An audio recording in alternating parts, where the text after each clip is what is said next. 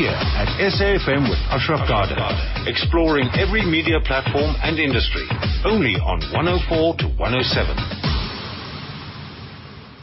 Okay, so if I spoke to her last week, I'd have said Khadija Patel from the Daily Vox. Today, uh, it's Khadija Patel, the new editor of the Mail and Guardian. Khadija, wow, well done. Thank you very much, Ashraf. Right, so so give us a give us the backstory here. What's what's happened? Um, well, I was approached by uh, Hoosain Karjieker, the CEO of the Mail and Guardian, um, last week, uh, or at least what's it now, about 10 days ago, uh, asking for a meeting. And, uh, when we did eventually have that meeting, he, um, he offered me the job. And, it, uh, you know, in those few seconds after that, um, I, I think I blanked out actually. It felt so surreal. It still feels very surreal. Um, and you know it, things happen so so quickly that it's uh you know it's been very hard to actually process everything that has happened since. But i'm very excited by the opportunity ahead. I'm also very excited um for the opportunities ahead for the daily Vox as the daily Vox goes under the umbrella of the mail and guardian I, I certainly want to talk about that as well but let's just keep that separate for the moment.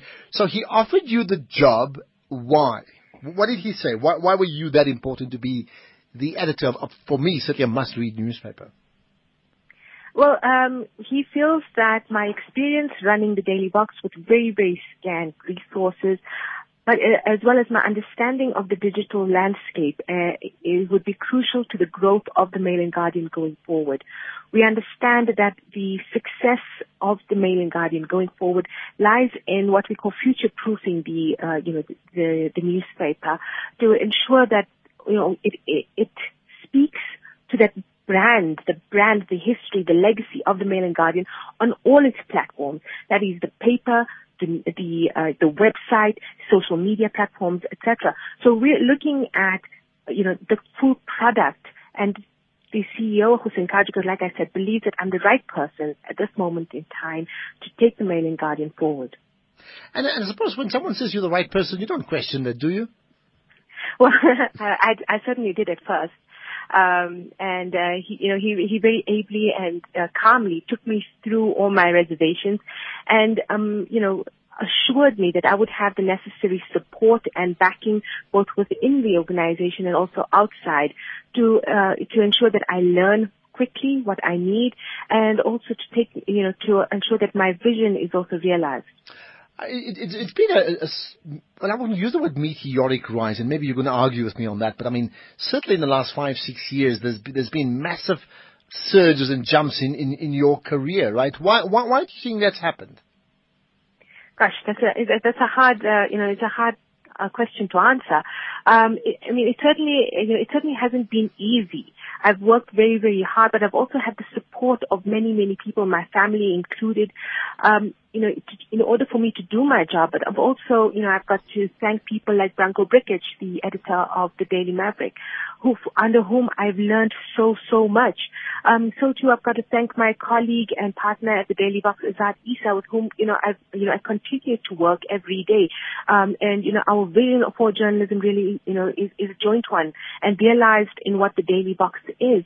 There's so many people like that, so, so many, uh, you know, uh, older people within the industry who've often offered me advice, who've uh, offered me platforms, who've given me writing space, who've advised me. And I think that, you know, uh, I would be remiss to, you know, to say that this, you know, that I got here solely by dint of my own hard work. I certainly did work hard, but I think that also I cannot, um, you know, I can I cannot leave out the influence and support, advice, um, and you know, and even just the encouragement of mm, many, mm, many mm, people mm, within the industry, but also outside of it, my family, uh, my extended family, etc. You know, it all has assisted me in being able to do what I love, and that I think is crucial. I, I think for many people, you know, emerging in, in, in the field of media, the one thing they want is they want they want broad credibility, right? And and for certainly for me on the outside, I think once you started writing and writing so well for, for the, for the Daily Maverick, you alluded to them just now, that, that gave,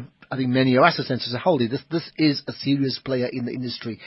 You, you've already man, mentioned Branko, but was that important to you in terms of saying, hey, look at me now, I'm actually able to sit with some of the best writers in the country and I'm sitting in the same space as them? I certainly didn't think of it at that time. Um, you know, when I was working for Daily Maverick, um, it was very, very hard work. I was writing five features a week. Um, of course, I was ably guided by uh, Branko and also, you know, other colleagues there like Ranjeni Munusamy, who assisted me in also, you know, understanding better the, our political landscape and how to navigate it. Um, and I mean, I certainly didn't, you know, uh, you know, in those moments, in in those days, um, I didn't think of it as now I'm able to sit at the table with everyone else. Certainly not, and that's not, you know, it's certainly not what, you know, how I, I would think of myself even now. Rather, I think that for me, it was, it's always been really a privilege and an honor to be able to be telling the stories of South Africa, to make sense of what is happening in our country for the rest of us. And, and for me, that it, it remains a privilege um, is something that still excites me, and this is why being at the helm of the of the Mail and Guardian um, is is tremendous for me because it, it gives you know it, it allows me more space, more room to indeed shape these conversations, to shape the understanding of what is happening in our country, particularly at this moment in time. We're navigating a crucial, crucial moment in our democracy, and it, and it is the media that must be strongest right now. So that is that, those are you know the sentiments that drive what I mm, do. It's not mm. so much about being at the table with the you know with the big guns. That's I, I, I you know I, I I think that you know it's exaggerated really. Okay. Um, yeah. We you know we are you know journalists are just people. Um, you know, we do have, uh, you know, by dint of uh, you know, the work that we do and the fact that, you know, we have bylines, etc. So, you know, there's there's a certain element of celebrity that is in, uh, inevitable with senior journalists. But I think that even, you know, senior journalists themselves, um, you know, are very uncomfortable with that often because what we do um, is often, you know, miles away from uh, you know from the, the, from the bright light. Yeah, good good it, point. It, mm-hmm. So yeah. so so what, what about what, what, about your position at, at Mail and Guardian? I mean, what are you being tasked or charged to do? You're the editor, but I mean clearly there, there's a vision, right? They the, the previous editor Verashni was there for a very short while, one year I think just about. Uh, you've had Ferial Haffajee, you, you've had a whole Nick Dawes has been there. What are you charged to do right now with that newspaper?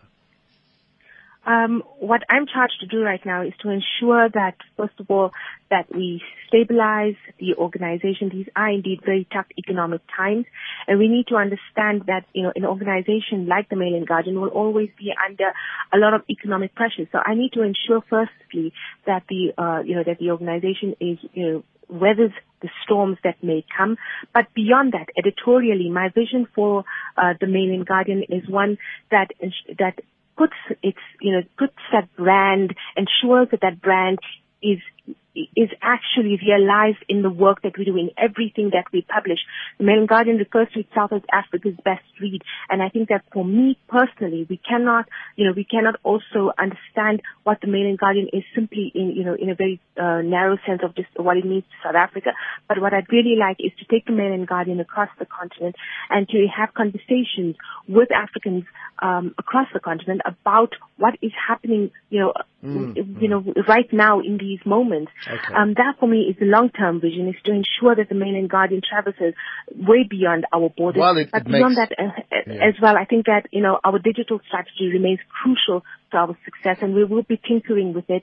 However, um, you know, I want to, you know, I want to applaud the work that Verashni has done over the last year. She's, um, she's put in a very, very good team and I'm really fortunate in that I'm going into that newsroom and uh, I have a very, very strong team to call upon and I think that that um, ensures that my, you know, sort of my first forays into the M&G would actually be quite easy. So wow, I, wonderful. I'm, I'm, really excited. All right, we'll, we'll have to check a hundred days or so down the line, and, because then you'll be starting to you'll be starting to implement that that what you want to say, right? In fact, there's a quick call I'll take from some Solly in Cape Town. Uh, I think it's that Solly. Solly, hi. Hi, hi. Yeah, it's that Solly. Hi, Go ahead. Khadija. Firstly, I want to congratulate Khadija. And the Mail and Guardian has always been leading from the front, so I'm sure she's going to do very well there. However, please, Ashraf, I appeal to you. You know, your program is something we don't miss. It really is good. However, if you read the new book by Van Loggerenberg called Rogue, mm-hmm. and you will realize that the Sunday Times, Carte Blanche, City Press, all published almost 25 inaccurate reports that all destroyed lives and destroyed a lot of people. Don't you think you should have a two hour program on what the newspaper does when it destroys people and yet will only apologize after the Okay. person has signed the No, indemnity point, that they point can made. court. It's, it's been noted. All right. Thanks for that. Thank you. Uh, thanks for that, uh, Solly. That's Solly from Cape Town. Right. Kh- Khadija, let's just chat very quickly then about, uh, we've got two minutes. Just the, the, the your, your daily Vox in terms of where that is, uh, certainly a, a, a platform that I think is superb, but how is that going to be integrated into Mail and Guardian? So the Daily Vox will be retaining its operational autonomy and editorial independence from the Mail and Guardian itself. However, we will be uh, the Daily Vox will be based at Mail and Guardian offices. We will be uh, employing, of course, a new editor for the Daily Vox, and we're hoping that, you know over the next six months we'll have a plan to ensure that the Daily Vox grows um, and continues to do the work that it does. However, you know, further developing new modes of storytelling and further developing young journalists. So very much the same for the Daily Vox, except new premises, new management, and new oversight at the Mail and Guardian. All right. Well, what about you know? You may want to just pick up. Uh, you want to just pick up that point about um, what what what Solly said and uh, Khadija about uh, you know inaccuracies and maybe maybe some of the inconsistencies in in the media industry. What can you tell us about that?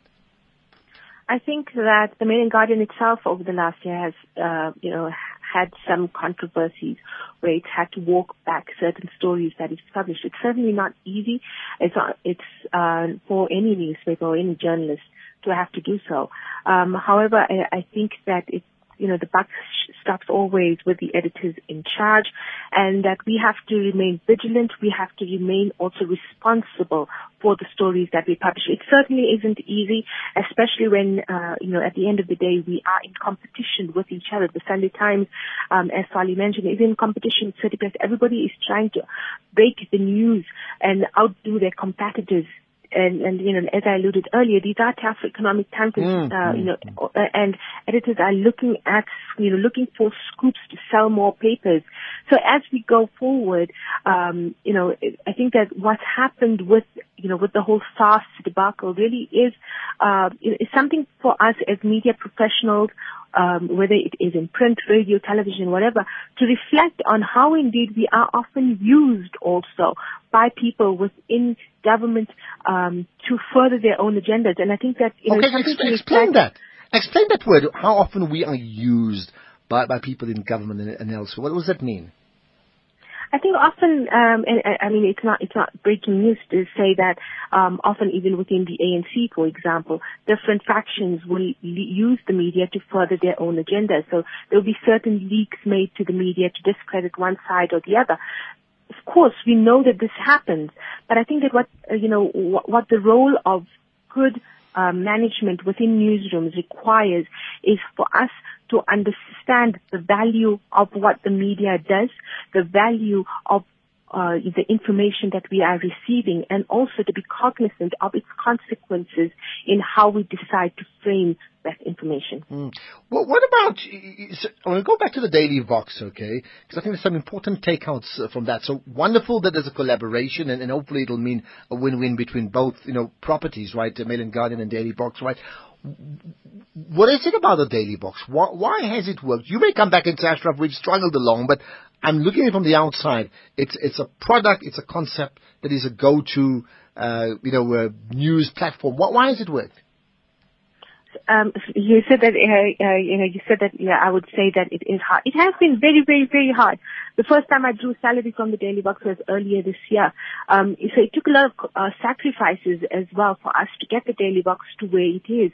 But I think that the, the strength of the Daily Vox remains in its readiness to work with young journalists, but more than that, our readiness to allow young journalists to dictate our news agenda. That remains the uh, you know the secret behind the success of the Daily Vox, and I would hope and I look to ensure that that remains sacrosanct to what the Daily Vox is going forward. How, how did you get into the media industry? What was what is the first step? Finish school, then what?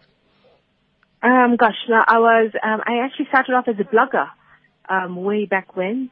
Um, I, I was reading for my master's and I started blogging.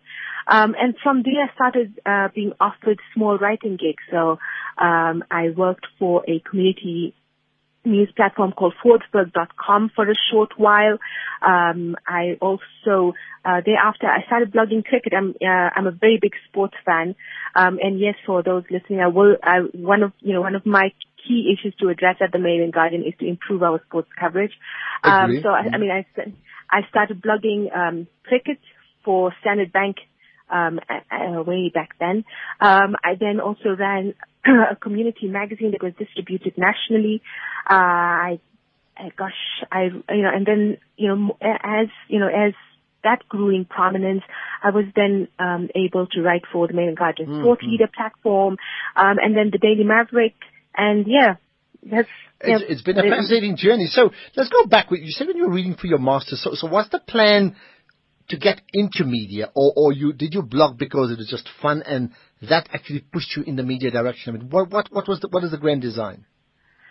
So certainly at that time, I didn't have ambitions immediately to uh, for a place in uh, journalism. I was actually uh, looking for a master's in social linguistics, and my plan was to join the United Nations Young Professionals Program fantastic program that was, uh, you know, based in Paris, but had great opportunities for uh, young people around the world.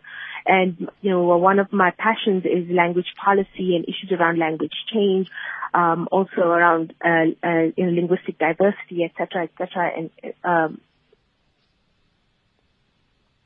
Khadija, you still there?